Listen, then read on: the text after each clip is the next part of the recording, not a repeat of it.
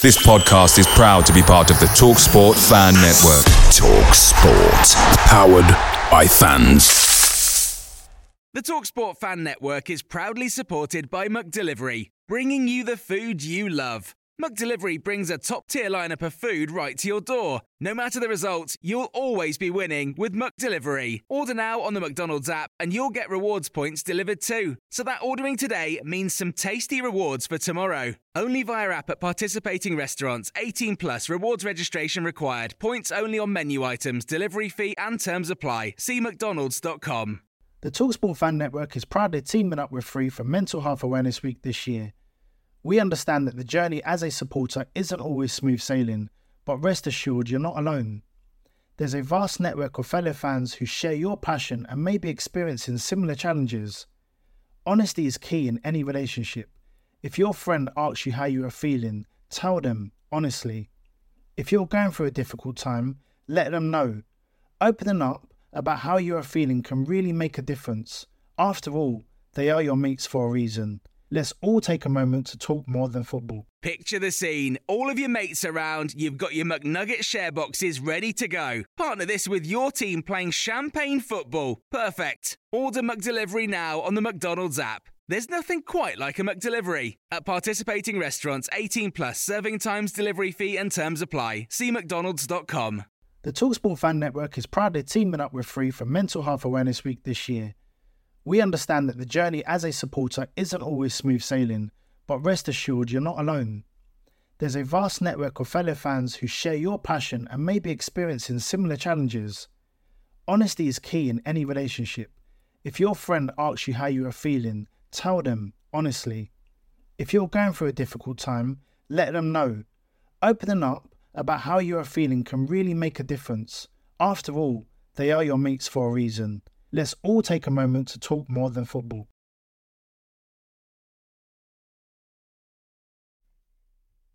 Hello, hello, hello. Welcome back to That Mill podcast. My name's Omer. Joining me today, I've got two fellow friends of the show. I've got uh, Dan. Hello, mate. How are you? You all right? Hello, mate. Yeah, um, I have to say the excitement is gradually starting to build now. I put, purchased my Gillingham ticket for the pre-season friendly today, and the fixtures are out. So you know, all eyes start of August, but nice to kind of have that football feeling slowly coming back again. Absolutely, mate. And I'm the same with you, buzzing for it to all start again. And bizarrely enough, I'm over the Blackburn game, I think, Joe. So welcome, Joe, as well. How you feeling, mate? Yeah, I'm, I'm all right. I think it, it's starting to feel real now, and it? it feels like the season's about to start again, and we can now kind of get over the nightmare end of, of last season finally. It's a shame it's been dragging on in, in my, my, my, mind for, for, for God knows how long. So it's quite nice to start thinking about next season and putting mm-hmm. last season behind us and lots to talk about today, I'm sure. Um, we've got a few things kind of planned, haven't we? But yeah, looking forward to uh, the season ahead, looking forward to the show, of course. I do think I'm just over like, our season, pretty much. But um, yeah, well, anyway, today's show, guys, we'll be talking all things transfers and rumours. The elephant in the room is obviously the influence being linked away to Burnley. We'll touch on a bit about Josh Koroma being linked to the club, Lewis Travis, also Tyler Burey and his potential move out of the club, and obviously a few other bits and bobs along the way. So let's get straight into it. Dan, Burnley are interested in Zian Flemming and supposedly, depending on who you believe, had a bid not back to roughly six to eight million pounds. What's your initial thoughts, mate, and how you feel about the idea of Flemming leaving the Den?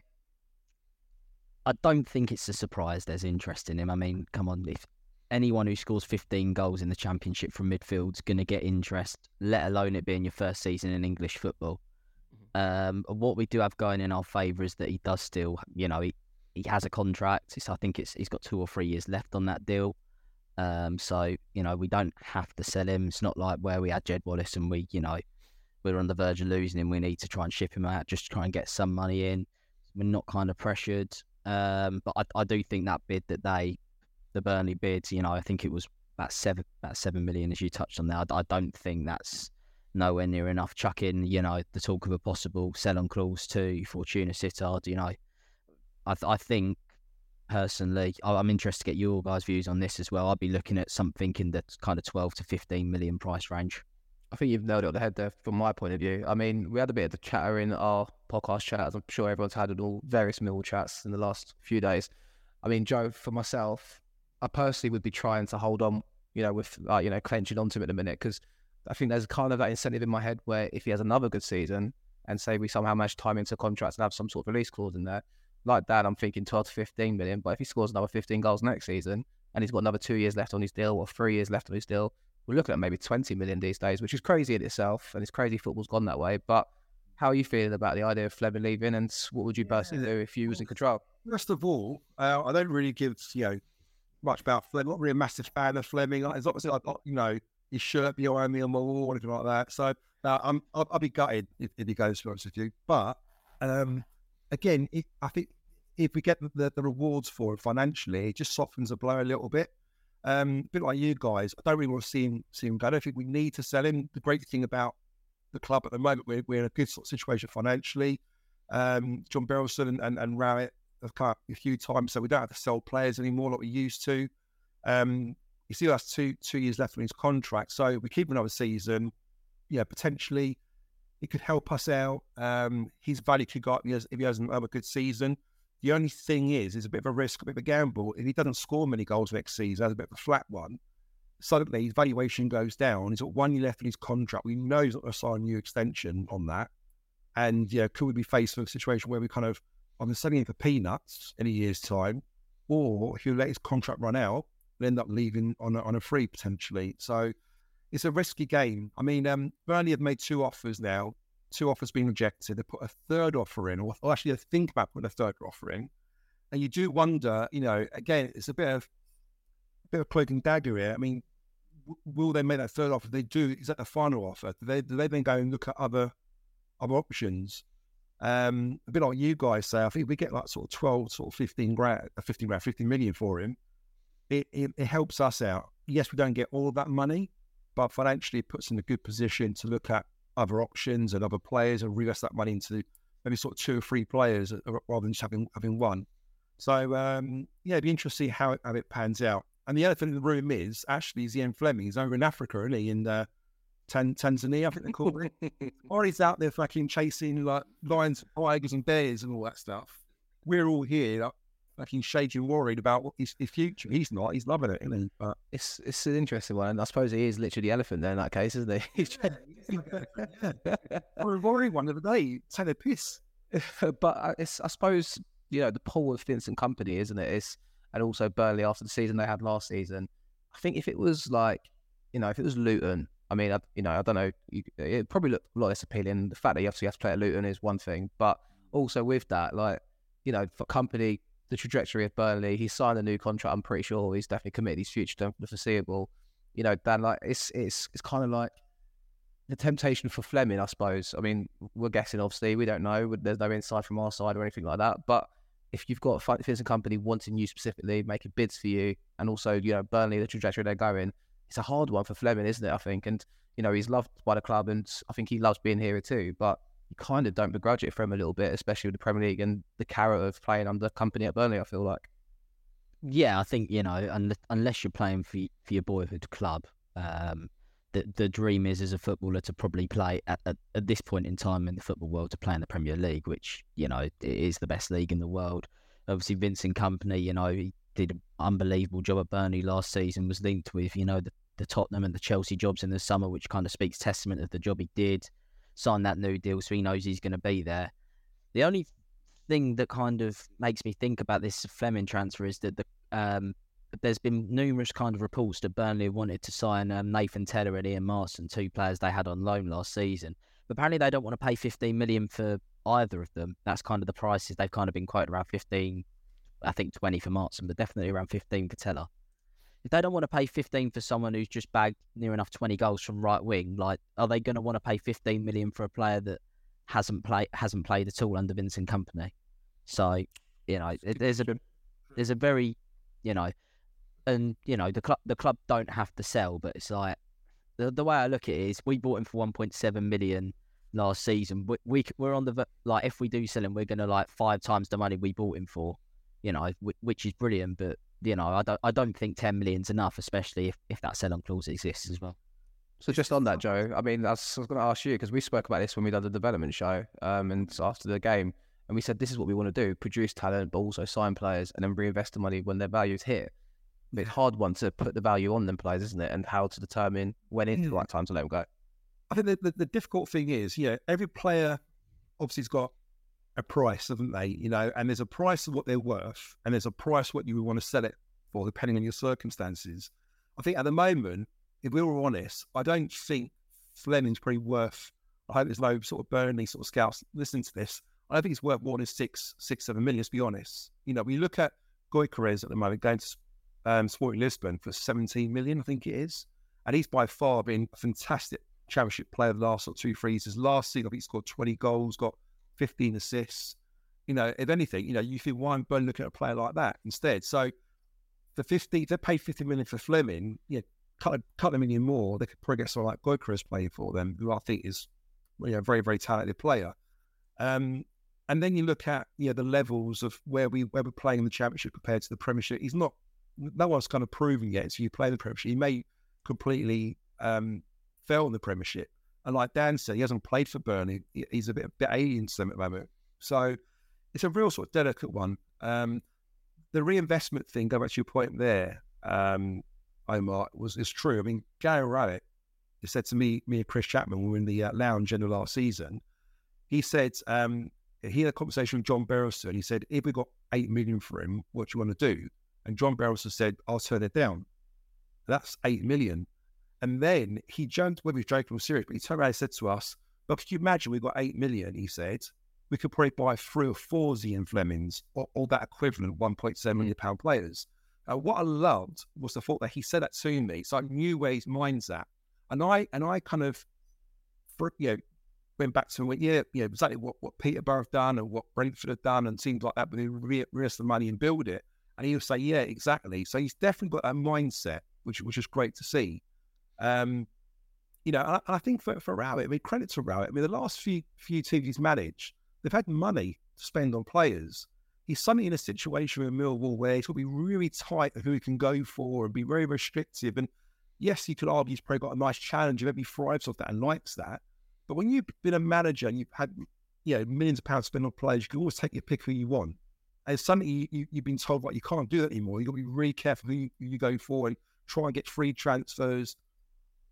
I don't know where the attraction is there. I think if, if it was the other way around, if you're a manager struggling and you can't spend money, and then you'd be given a move to a club where you've got loads of money to spend, that must be an amazing feeling. But to go the other way, how is he sort of dealing with it? It makes me wonder how he's got that kind of patience almost, and he's still around to kind of, you know, wheeling and dealing in the transfer window. And he seems to be enjoying it for whatever reason, and um, he's still there.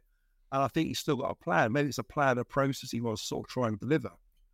I think the club are in a good position as well, though. So, I mean, I think yeah. you know, I think what was interesting is when we signed Nisbet, they, I think even Aldo had a few words to say about it and saying how we believe it'd be good for Gary's squad, and you know, it's mm. like I said, it was a team effort and a club effort, which is obviously something they addressed when he came in initially after Harvey, Harvey Bustle left. It was like, right, Alex is now the director of football slash transfers, you know, in that kind of sense.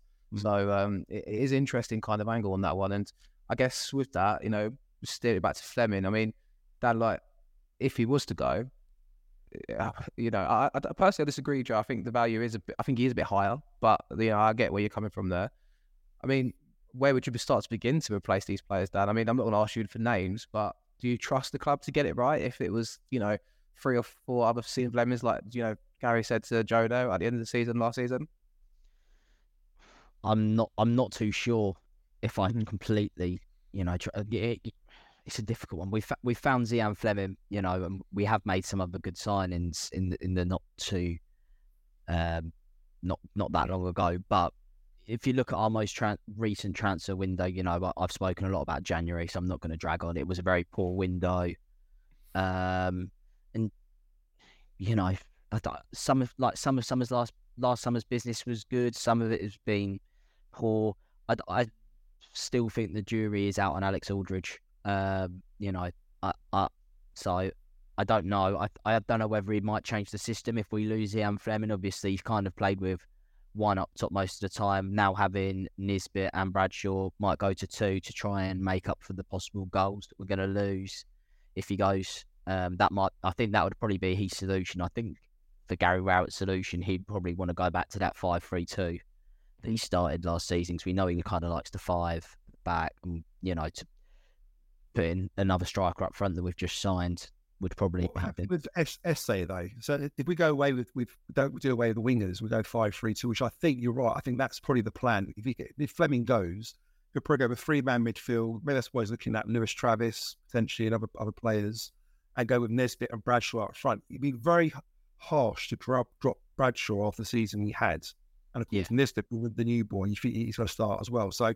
it sounds logical he would probably go with two up front and maybe a five three two formation. But then I feel sorry for the young lad Esse. I mean, I think you have the ability to throw him in also as a 10, though, because then you would Yeah. open, it- open it up to having a more advanced midfielder. And maybe in games where, you know, hopefully it doesn't be more often than not, but where we expect to have more of the ball or, you know, try and have more of an incentive in the games. I think I think the- Eze will still be eased into it, I think, this year. I think Rowett is kind of Yeah. off in the foot by saying he'll be starting more games, but I mm. think he's he's trying think- to ease him. Yeah, goddamn. Sorry, if you if you look at the game against Blackpool where we played kind of that where we played that five back system, we almost had Flemming playing as like a kind of hybrid sort of number ten kind of right hand sided winger kind of role, and then on the other side you kind of had um Watmore kind of playing a kind of left wing hybrid kind of striker role. Maybe that might be something he looks to do with Romain Esse kind of That's next true. season. Um, but one thing he can't do, even if he does want to play this five three two, is he can't leave a short in the winger positions because he left us mm. short in the winger positions in January, which saw Voglsammer and Honeyman, and mm. you know I think Styles played there for quite a bit. and, and also pace Dan as well. I mean, so we kind of struggled last season until Watmore and Burke came in. Everyone was mm. saying for the first part of the season, where's the pace? Yeah, and, and as shit Yeah. as Burt, Burt was and, and Watmore, you know, in and out, at least they gave us pace and we needed it at times, you know. I think the um, game's also a lot more fluid now as well, though, and I think you need to have different options. Like, and it's not necessarily fixed to formations. I think you need to be able to mix it up game by game and catch people off because you know we had a good result at Blackpool. I guess Blackpool didn't expect us to play the back five. When we changed to the back four, we caught teams off guard last season as well. You know, with like wins against Preston away and stuff like that. When Preston were notoriously good at home at time, so I mm. think you need to have that kind of ability to mix it up a little bit as well. But Omer, on that on that fo- formation against Blackpool, it was more of a three-five-two as opposed to five-three-two. The reason being the wing backs, we had Shackleton on one side and Styles on the other. And I think it worked with Leonard playing as, as, as the third defender because we it just felt more attacking. That that formation, it seemed like we were, we were we were on the front foot. What I can't stand is when Rat goes with a five at the back and it's very defensive. Like it feels like a five almost. Mm. McNamara is a little bit not effective in the final third. He's great defensively. You've mm-hmm. got Mo- Wallace on the other side again. He's not really the best in the final third either. And that's what really does my nut in. When we play that 5 3 2 formation, if, it, if it's set up that way, it's very, very negative and you're, you're right pressure. But suddenly, those two wing backs are attack minded. I don't mind playing five at the back because we mm. do feel we've got the extra player in that final third. And like, Dan said, you know, the number 10 then pulls out to the side, becomes more like a, a, a kind of free, free two, sorry, a free five, um, Three four three. three four three. So that's what it was. Yeah, Five two three, five three two.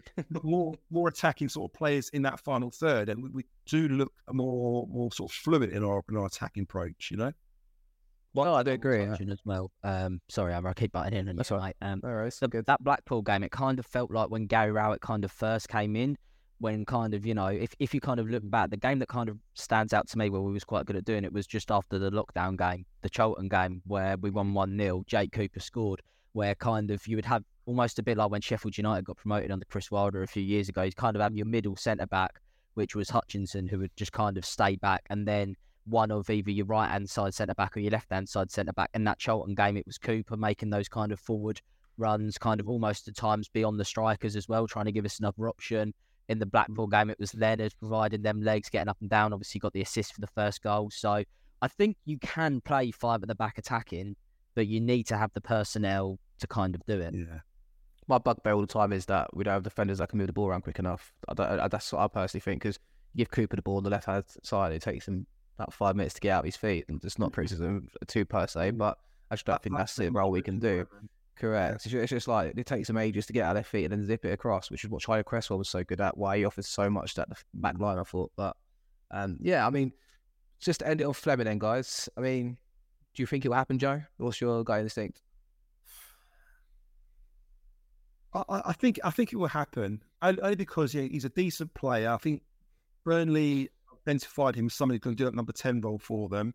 Um, I think off the pitch they were done their you know, do due diligence on him in, in the sense that they'll know what sort of person he is. He's, he's a really nice guy. He trains hard. You know, all these things probably paint a picture of what the person is. So I think they will go for him. The question is, is how many times can we keep rejecting their offer to a point where they then go, right, that's three offers now. We're not doing any more. So it is a bit of a gamble. You are playing a bit Russian roulette in little bit with it. You know? Joe, yes or yes, yes or no? Is Flemming leaving to Burnley? Is he leaving? I'm gonna say yes. Okay. Um, I, I, I, I personally agree with you. The only reason why is I think if there's anyone else, is there enough substance behind it? But I think this has clearly got enough behind it that Burnley want him, and I think Flemming really wants probably would want the move. So I'm going to agree with you. I'm reluctantly. Um, Dan, is he going? I do think it's going to happen, but I don't think it's going to kind of be what I think it's going to be one that kind of drags and drags on. Yeah. Think back a few years when you know George Saville left to Borough for what was a big sum of money. We Mm. kind of almost spent summer kind of pre-planning for that transfer. I I kind of feel like early doors, the amount of players we're being linked to this early on, it almost feels like we might be doing the same again. So I do think it's going to happen, but I don't think it's. It wouldn't surprise me if he was still here for the friendly against Fortuna and played the first few league games. Interesting. Saville played the first game of the season, but you're right to mention the Fortuna Sittard game. And just a little plug to our podcast that's gone out on Monday. Um, Mickey done a show with a Fortuna Sittard fan, which was really good insight from their sides about you know how they think of Flemming and also the 15% sell-on clause, which we did touch on a little bit. I think Dan mentioned earlier. Um, we'll move on, but I want to throw in one actually one more thing. Scott Twine didn't get a game for Burnley last year and plays the same position as Flemming. Will you have it? You having him, Dan? Would you like him? After he salmon acted the den, absolutely not. No, I can't take someone who does that. That's almost as bad as Ollie Burke's TikTok video. And I- I think he's a good player, but I. He's. It's, it's, Real fans don't forget, do we? So, we don't- we don't don't. forget. That was that was the first thing that came out of me. Yeah. Forget the fact that he's a top player, he's really high prospect. That's quite young as well. No, straight away, is what he done. You're right. You're, I forgot. You're the, If they- you're the tombstone, really, when he dies. if Um, if they if they use Twine, they're going to use him as a bargaining chip to knock a couple of million off, and we only then have a solution for one season. So what happens next summer? We won't have Twine, and then we're back to square one. So un- unless it's a permanent deal, which I don't see Burnley doing, then it's it's a no go. So it's in everyone's interest to get it done quickly. I think, you know, Yeah, the only want it done quickly so they, they can sort out. We want it quickly so we can then look at other targets. I'm sure Ian Flemming wants to get it sorted out as well for his own personal. So the longer it drags on, the worse it's going to get. So I think we just need to get something, you know, done this this week if we can, really. Fun fact: Did you know that uh, Burnley started their pre-season more than a week ago? Did you know, Kompany got them all in like a week and a half ago, and Premier doesn't start Is that, another. is that punishment for going up into the Premier League? Well, this is it. He was on the Overlap with Gary Neville, and I watched it, and he's like, "Yeah, we've got to back early to do some physical work for the next two weeks." So like, he's drilling them hard and getting them I mean, ready. And I, they basically had the league title once since February. They've basically been on the beach since February, so they kind of needed to be fair. do agree with you. Right, let's steer it onto some more rumours and transfers that could or could not happen. Um, we'll start with the ins and the good stuff, the exciting stuff. This week we've been linked to a various few names, and I think we'll just open it to the floor to discuss each one as a whole. Josh Koroma has been linked to the club. Joe Bryan, as of this morning, from I think John Percy from the Telegraph has been linked to the club, and supposedly talks are progressing well, essentially for medical this week. Another one that could be in before Wednesday, or obviously when it once this is out, uh, when preseason starts. And lastly, Lewis Travis is still looming in the background. Right. Go on, Joe. I'll come to you first. The name's there. How do you feel? That's a weird one. So I, I don't know what the offer was, but I know it was a six-figure offer. So let's say it's nine hundred thousand. Well, fuck me, the guy's still in contract, isn't he? At the moment? For three years, for three more years, and he's their captain. he's their captain, you know, and uh, they, they know what he's worth. He's he's a good a good age as well. So again, just what what you're playing at? Like, is that just them testing the waters to see what response they get?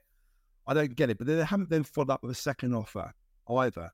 So um, it's it's a real sort of weird one, um, to be honest with you. But I would I would love to see that. I think it'd be a good a good signing for us.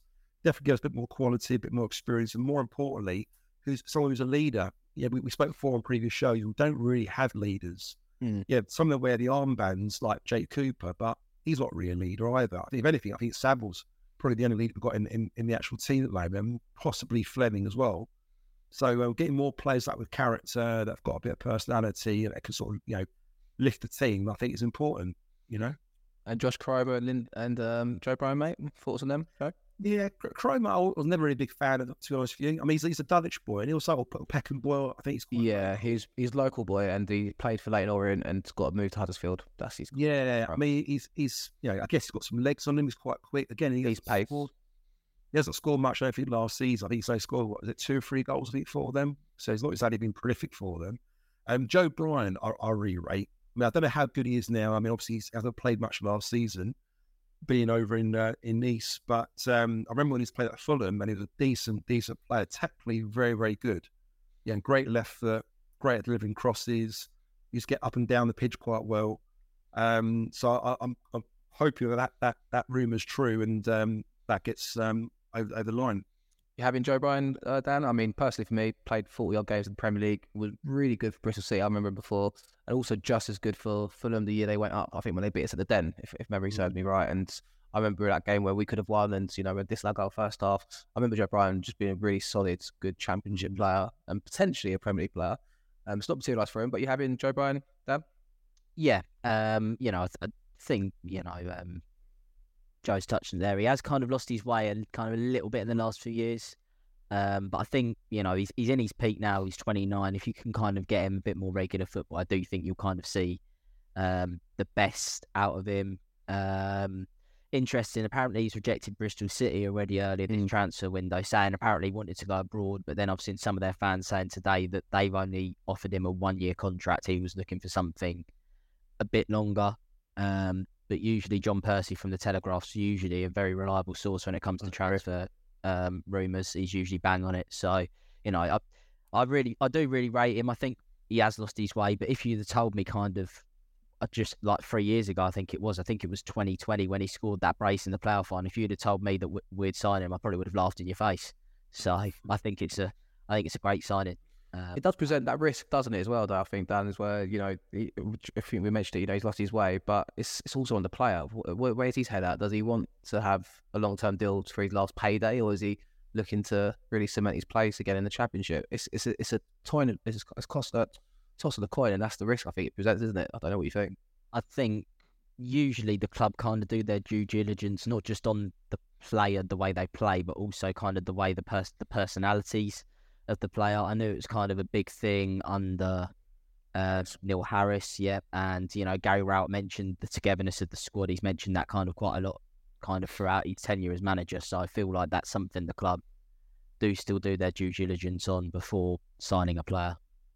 Okay, yeah, I, I do agree with you there. That'd be interesting to see how it unfolds. Go on, Joe. So very quickly that Joe Bryan one. it- It's also you do question their aspirations, what they want in their career. He's a little bit like Burke in a sense where sometimes I think football kind of comes second to lifestyle. And there's a rumor going around that I think, although he likes it in, in South uh, France, that he wanted to come back to London for some reason. And Family, maybe. to London, a bit like Burke. Yeah, Burke's got his missus over here now. Doesn't we want to be in Germany? I spoke to him very briefly at the end of the season awards thing. At, uh, at and we all kind of spoke, and he mentioned about that. Ideally, he wants to get a move back over here again. And I sort of like joked while I was being serious. I said to him, "Well, it's not really going to afford to pay your wages." And he sort of shrugged his shoulders, like, "Yeah, I know. Well, hope hopefully something will get, get sorted." But you can see where his mind's at. A, a about Yeah. it's not about winning trophies. I mean, it's not about putting 10 out of 10 performances. I think it's about doing giving six out, sorry, give six or seven out of 10 performances, like these players, get in the mood, make sure their lifestyles sorted, and getting one last pay, I guess, last contract. So I hope that um, if we do sign Joe Bryan, I hope he'll be a good sign for us and he will perform and, and give it everything. Uh, and, and like Dan said, you know, it, we don't know how good he's going to be. He, he's had a, a season off almost, isn't he? Although he's not old, he's not exactly young, 29, so he's sort of 30, 32. So you, you want to hope that he comes here for the right reasons if we do get him and hopefully performs, which is what we want to do. Yeah, and Dan, what of John Farmer do you think? I mean, I, I know he was part of the Mill Kicks program as a teenager, which is obviously the community scheme thing they run for youth in the area. He's obviously a local lad. We're talking about a circumstantial thing. Sounds like it's a match made in heaven for him to come back to the to come back to the area, back and come to the den. Um, you having him as a player? I mean, I don't mind him. I'm not gonna lie. He's a bit rough around the edges, but I think Huddersfield are trying to fight to keep him, which is obviously what Neil Warnock thinks of him as well. I do remember him scoring a goal at the den against us in one of their wins against us as well. Um, I don't mind it. It's a different option, isn't it? I suppose in the forward areas. But what do you reckon, Dan? I think you kind of hit the nail on the head there. He's a bit rough around the edges. Um, but he's, got pace, which is you know something we do lack in the squad. Um, you know, I, I think we're going to touch on Burey in a bit. But if Burey leaves, that's another kind of quick flyer. We're kind of down. Um, wouldn't have surprised me if the links just came around because he's a local lad and he's out of contract. But it also wouldn't have surprised me if Neil Warnock hadn't had stayed at Huddersfield. He probably would be a Mill player at some point if we're not already. Um, you know, we just spent the first half of the season out on loan at Portsmouth, and I think he kind of flattered to deceive there. Um, ended up back at Huddersfield under Neil Warnock, and you know he managed to kind of get a bit of a tune out of him. Um, so I think, you know, I don't think it's one that's going to happen.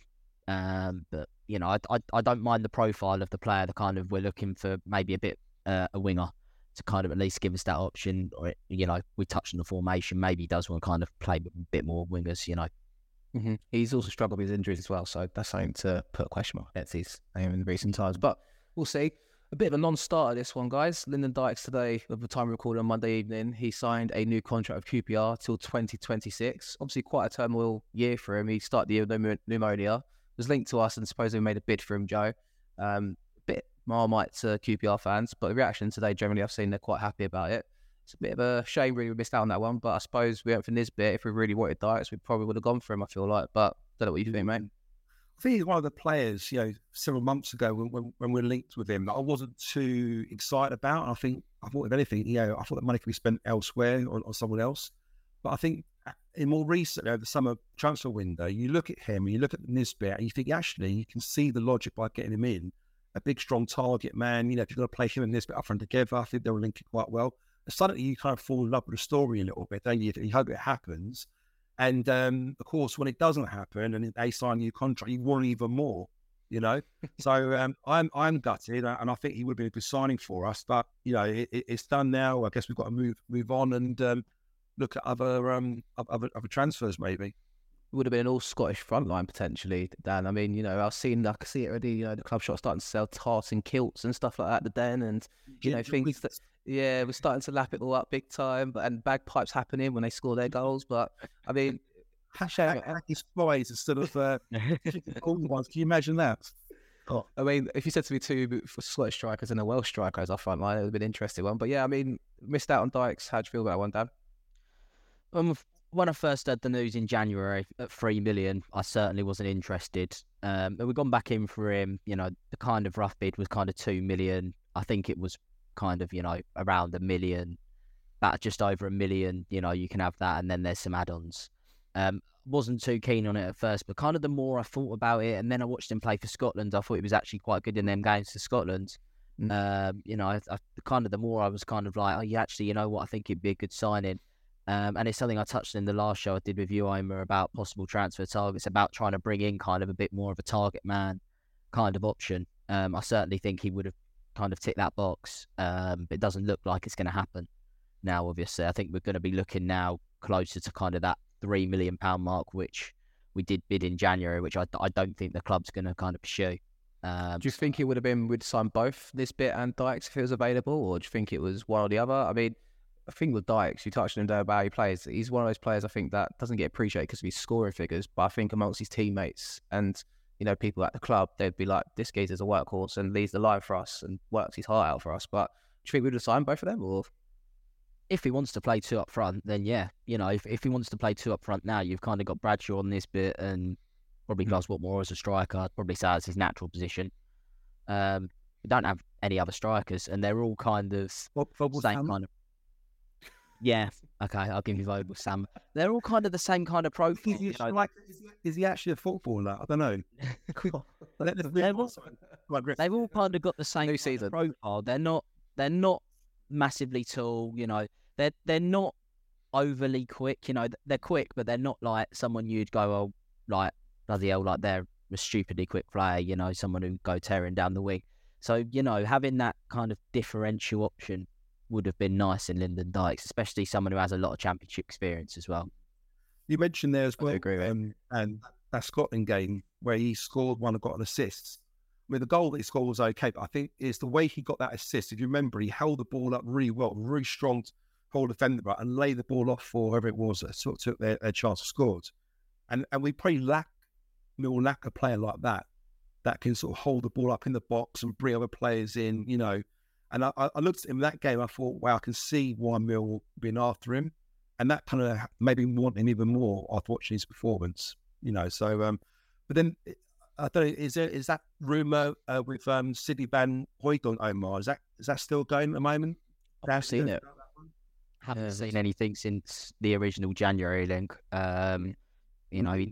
on paper sounds a fantastic player, but the the rumours in January also that Nottingham Forest might try for him. Um, and his old man, I was actually looking at him earlier today. His old man used to play for Forest. He did. Uh, yeah, he's good. So, big, big. Yeah, yeah, he's a very good goal scorer. His record looks like so. You know, I, I think if an offer came from Forest playing in the Premier League, playing somewhere his old man played, he might struggle to turn that one down as compared to us. But you know, it might. Thinking, where there's no offer made down at the moment, and now Dykes has obviously signed a new contract. Do we then put our attention back onto that again? Is what I'm thinking. You know, and that could be. Otherwise, I can't think of many other target men that we've been linked with at the moment, apart from from these two.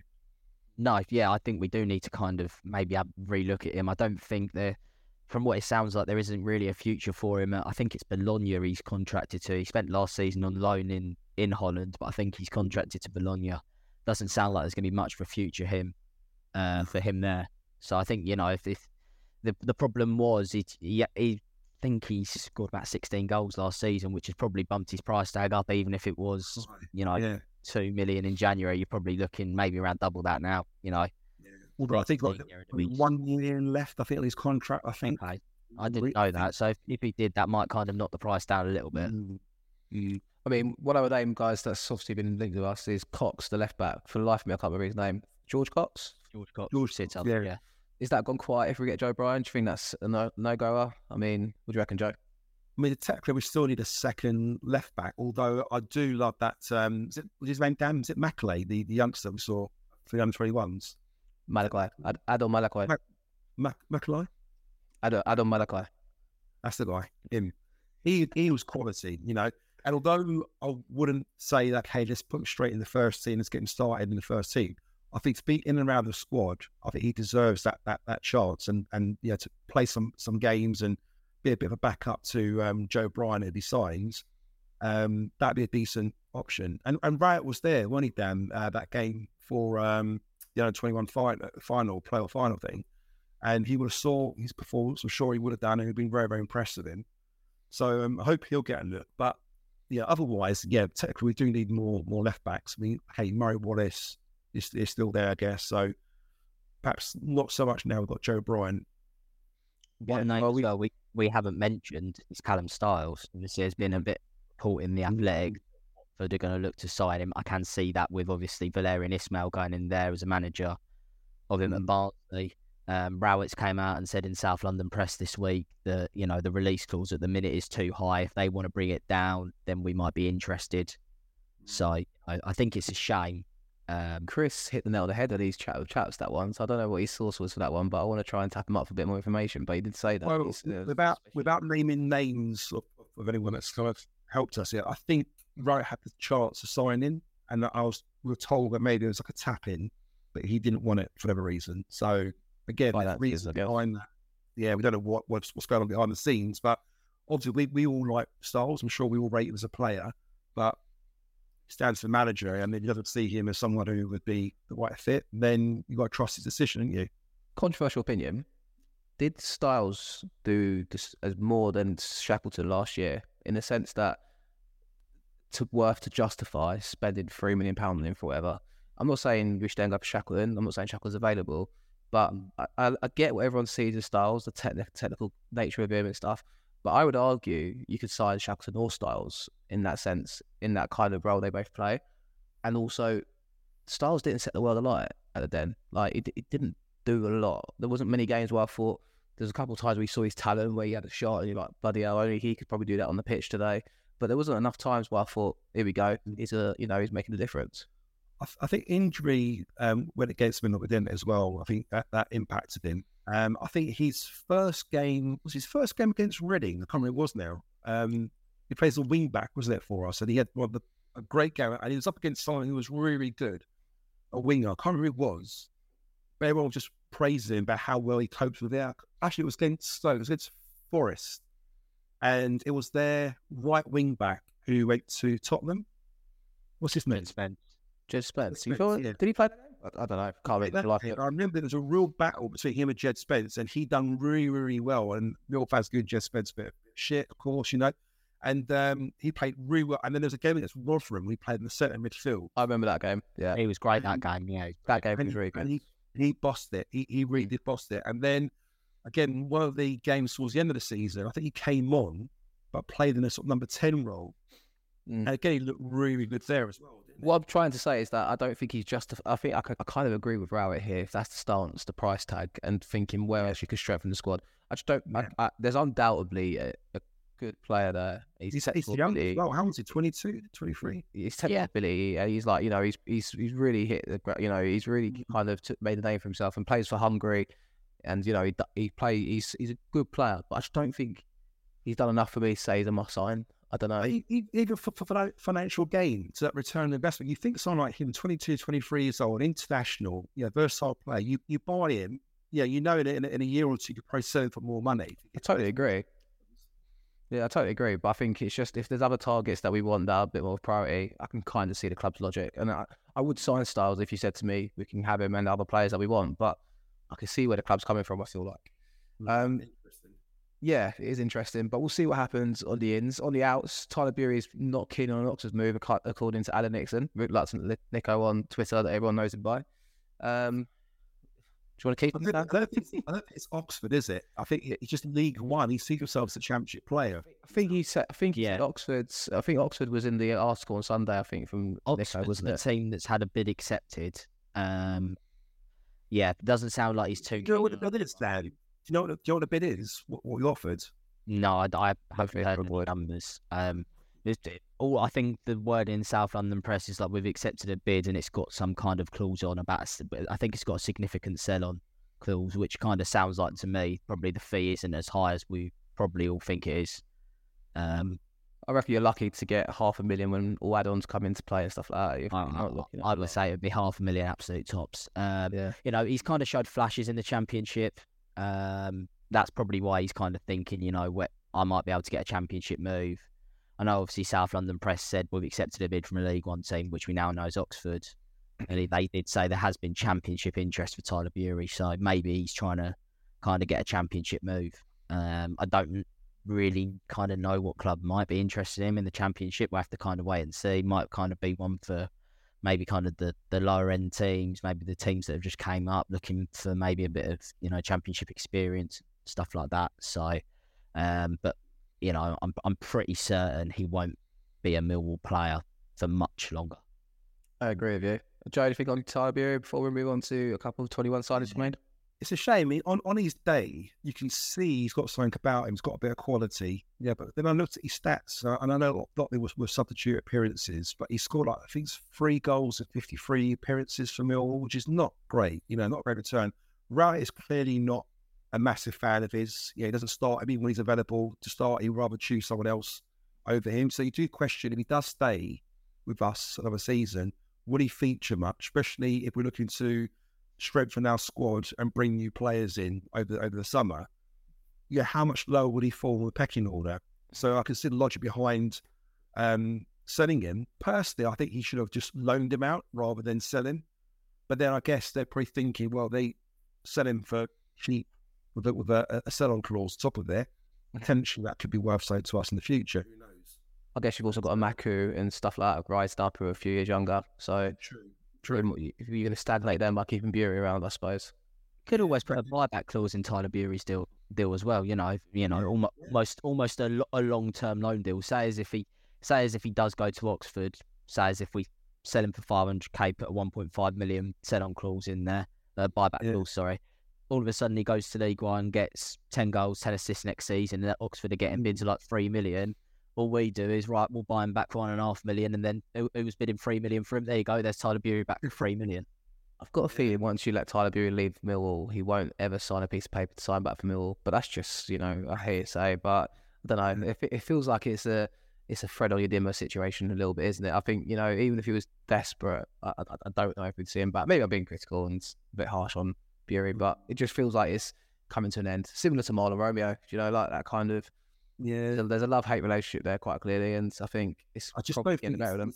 he's, the right fit for us, and it's a shame because you know I know he's had a bit of stick from from certain section of the fans uh, last season, but whether whether that's you know right or wrong, I mean, okay, no no no player, no Millwall player deserves stick from their own supporters, um, apart from Rob Sauer, but um, I'm joking, but no, he he um, he needs whether he, is it fair to say he needs to have tougher skin, a little bit better, you know, you're gonna get abuse. I mean, back in the old days, in the 80s and 90s, you know, players used to get called, you know, CUNT every five minutes, you know, for not tracking back, not putting a tackle in.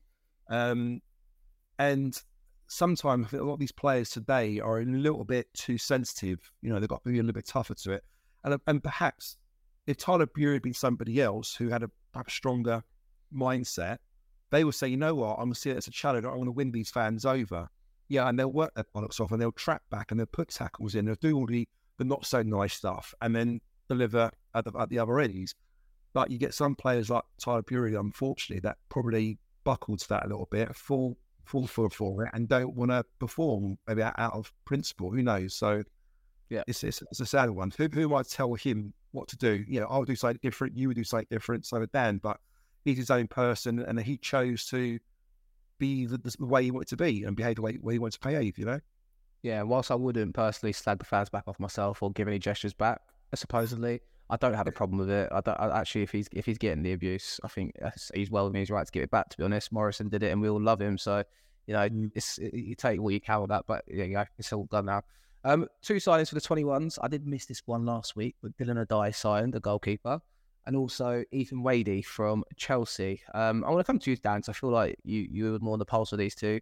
I mean, I know Ethan Wady's an American goalkeeper that was released by Chelsea. Um, give me a bit about Dylan Day that we can look out for. Uh, Background. What's it, where was where was he previously? Yeah, Leicester previously. You said yeah. Leicester, yeah. Um, I haven't actually checked this out, but I think his brother might play for Crawley Town as their goalkeeper, Corey Addai, I think. Um, that's a possibility. Um, but that might just be me joining the dots up there. Um, I'm hoping, my thinking is the fact he's brought in two goalkeepers primarily for the youth team is that hopefully he's going to get Joe Wright out on loan, try and get him a bit more men's football. I think he's only played at Cray. It'd be nice to try and get him a bit higher up the pyramid.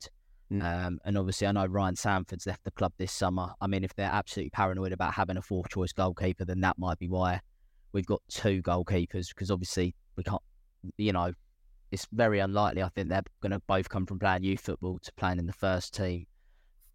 Um, and you know, only one of them plays for the one. One can play in the twenty ones every week. So it's interesting the fact they bought two. Um, so I, I think they've they've got to be looking at loaning Joe Wright out. What was interesting, Joe, is with this whole thing, Andy Marshall was the new goalkeeper coach from last season. Obviously, came in quite late into pre-season, but there's been interviews, and also I remember bumping into him on the train back from QPR because to get to the Brit Awards at the time, for example.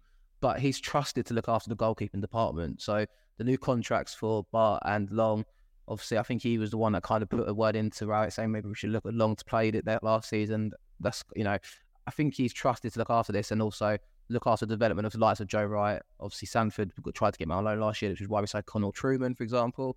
Didn't really work out. We judged Sandford's not good enough after his loan spell. I think it's quite a nice development in that sense where, you know, we're trying to develop these players, get them out on loan, especially our own talent. Mm, I think I think it's exciting. Yeah, look at the youngsters we, we, we brought in and, and the existing youngsters in, in Joe Wright, who I'm a massive fan of. I think he's I think he's a great keeper. Um, and I think you're right. I think it's great for our you know our, our future to get the infrastructure right on the goalkeeper side because that's just as important as the outfield players.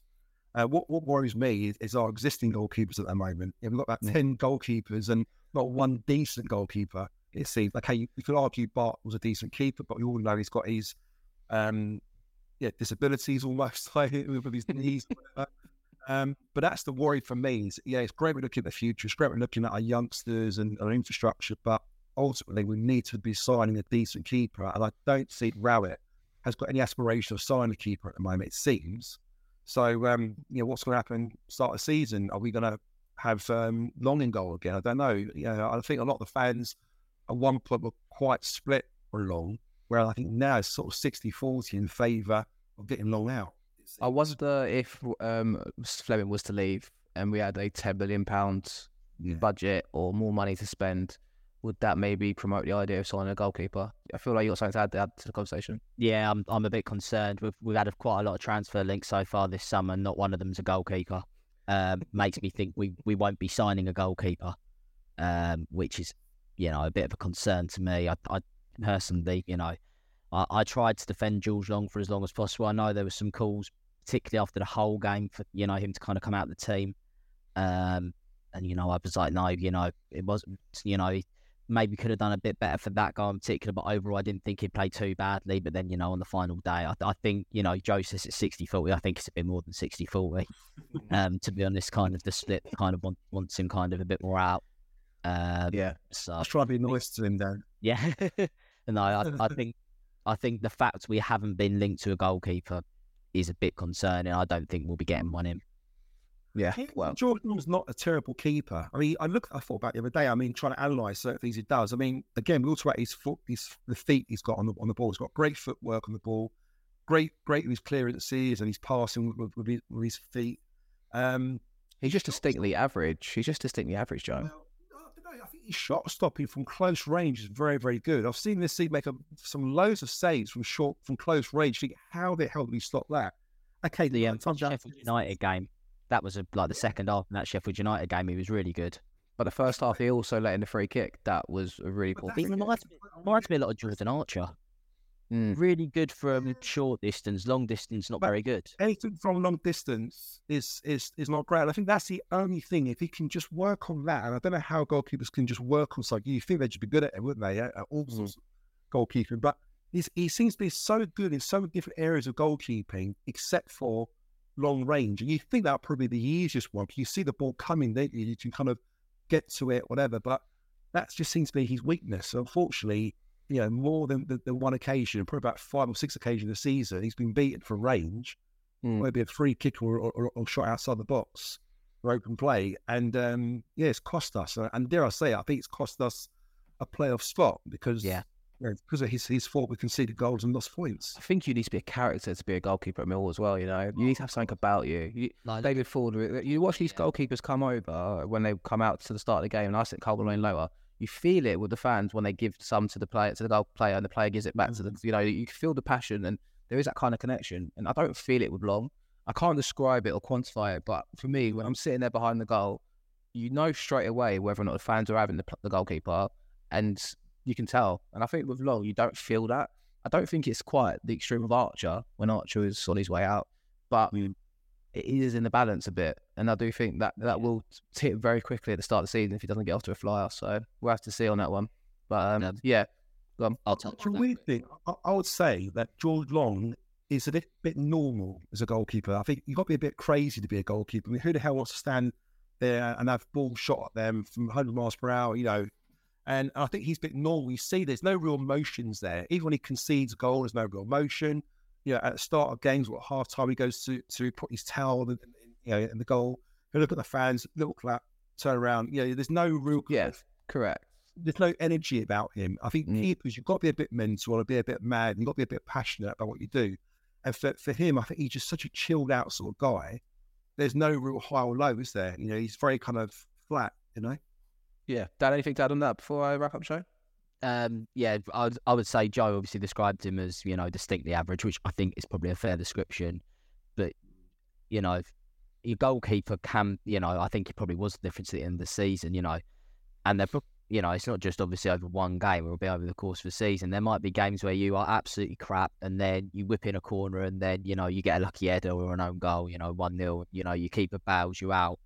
You know, keeper could probably win you kind of up to kind of 12, 15 points a season. I don't have any confidence in, in George Long doing that. And now I don't also have that much confidence in Bart to come in and do that because he spent so much time out of the team, which sounds a weird Yeah. thing to say as a goalkeeper. But when he's, you know, getting on a bit, Bart in particular as well, I think, you mm. know, that that's a concern. And, you know, So why did we give Bart a new contract then? And why did we give Long a new contract? Yeah, it- it's it's you know, what, might, I guess we're sticking with them, ain't we, guys? By hook or by crook, we're here with them now. This is it. Yeah. But also, you think about when, when Bart has played well for us in, in, in, in, in games, I mean, we mentioned about him being very average, and Bart has pretty won us games because he kept clean sheets. His one man match performances you know, many, many, many occasions where you think, geez, how the hell did we win that game 1 0? And then Bart get man of the match because he made some, you know, three or four fantastic saves. I don't recall George Long ever, ever getting the man of match award one for one game. He's never put in a man of match performance, has he? As great Yeah. as he's on the ball and everything else, he hasn't done that for us. So again, that says that speaks volumes, doesn't it? Really, a Yeah. goalkeeper's job is to stop the ball from going the back of the net. And if Bart's done that for us many, many occasions on one man of match awards and, and help us win win games, unfortunately, we can't say the same thing for uh, for George Long. I do agree. Well, let's come to the end of the show. Um, I do want to say the boys are back in pre-season training at the time of this going up on, on Wednesday. Um, this is starting to come around again. We're going to start to, you know, get it all going again, Joe. So excited. Will, Zian be there? I wonder. Yeah, well, this is it. So Wednesday is well, this will be out on Wednesday morning. They'll be back in pre-season training, the start of their trip. Kevin Nisbet um, is coming back early. He's joining the club on Wednesday. He's obviously had international duty, which was quite nice to see him say he's willing to join up early and come and come down. Rowett was full of praise for that. It's time. It's time to go again, Joe. Right? Exciting times. Yeah, ab- absolutely. You go again. Yeah, I'm quite looking forward to um, the pre-season. It seems weird. It's amazing how quickly a year goes. When you and I were at Dartford away, do you remember Mm. uh, pre-season? That was a, that was a year ago. That feels like it was just last week, doesn't it? You know, and that's when the excitement starts. When you start getting the friendlies, and you try to get to as many friendlies as you can. You look at the new team, the new players, and how they're all gelling. That's all quite exciting. You know, it's a big lead, isn't it, to to the first game of the season. So. Um, yeah, you know, I'm, I'm looking forward to it. You know, that's pre-season training. Yeah, we we we, we, we say getting back to normality, aren't we? Absolutely. We go again, Dan. The season comes around and the excitement builds. Yeah, looking forward to it. I, you know, we've still got, you know, just over a month. Hopefully, there's a couple more transfers to get excited by, and you know, hopefully, you know, we kind of hit hit the ground running at the start of the season because I know sometimes that can be a problem for Millwall not starting as quick as we'd like. So hopefully, you know, probably as tough as they come first game, but let's let's get on with it. Bring it on. Middlesbrough away. It was 6th of, 6th of August, isn't it? 6th of August? I think it is. Sixth, Something like that. Yeah. We'll be um, talking more about fixtures and pre-season and wrapping up loads of bits and bobs. And be sure to check us out on our social medias at That Mill Pod. Joe, thanks for coming on today, mate. Thanks, been an absolute pleasure. I've, I've missed it. It feels been a, a while since I've been on here, so um, it's quite nice to sort of talk about Millwall, and yeah, there's a little bit to talk about as well. So it makes it interesting, doesn't it? Absolutely. And thank you, Dan. Yep, no worries. Thank you, gents. Enjoyed tonight, and uh, I hope everyone in, uh, listening has also enjoyed. There we go. If you're excited like uh, Dan and bought your ticket to Gillingham away on the 26th of June when it's the 15th of July, I think I've never seen a, someone buy a ticket for Gillingham that early. But yeah, thanks guys for tuning in. Uh, that's the end of the show, and we'll be back probably later in the week with another bit of That meal podcast. Thanks for listening. Goodbye.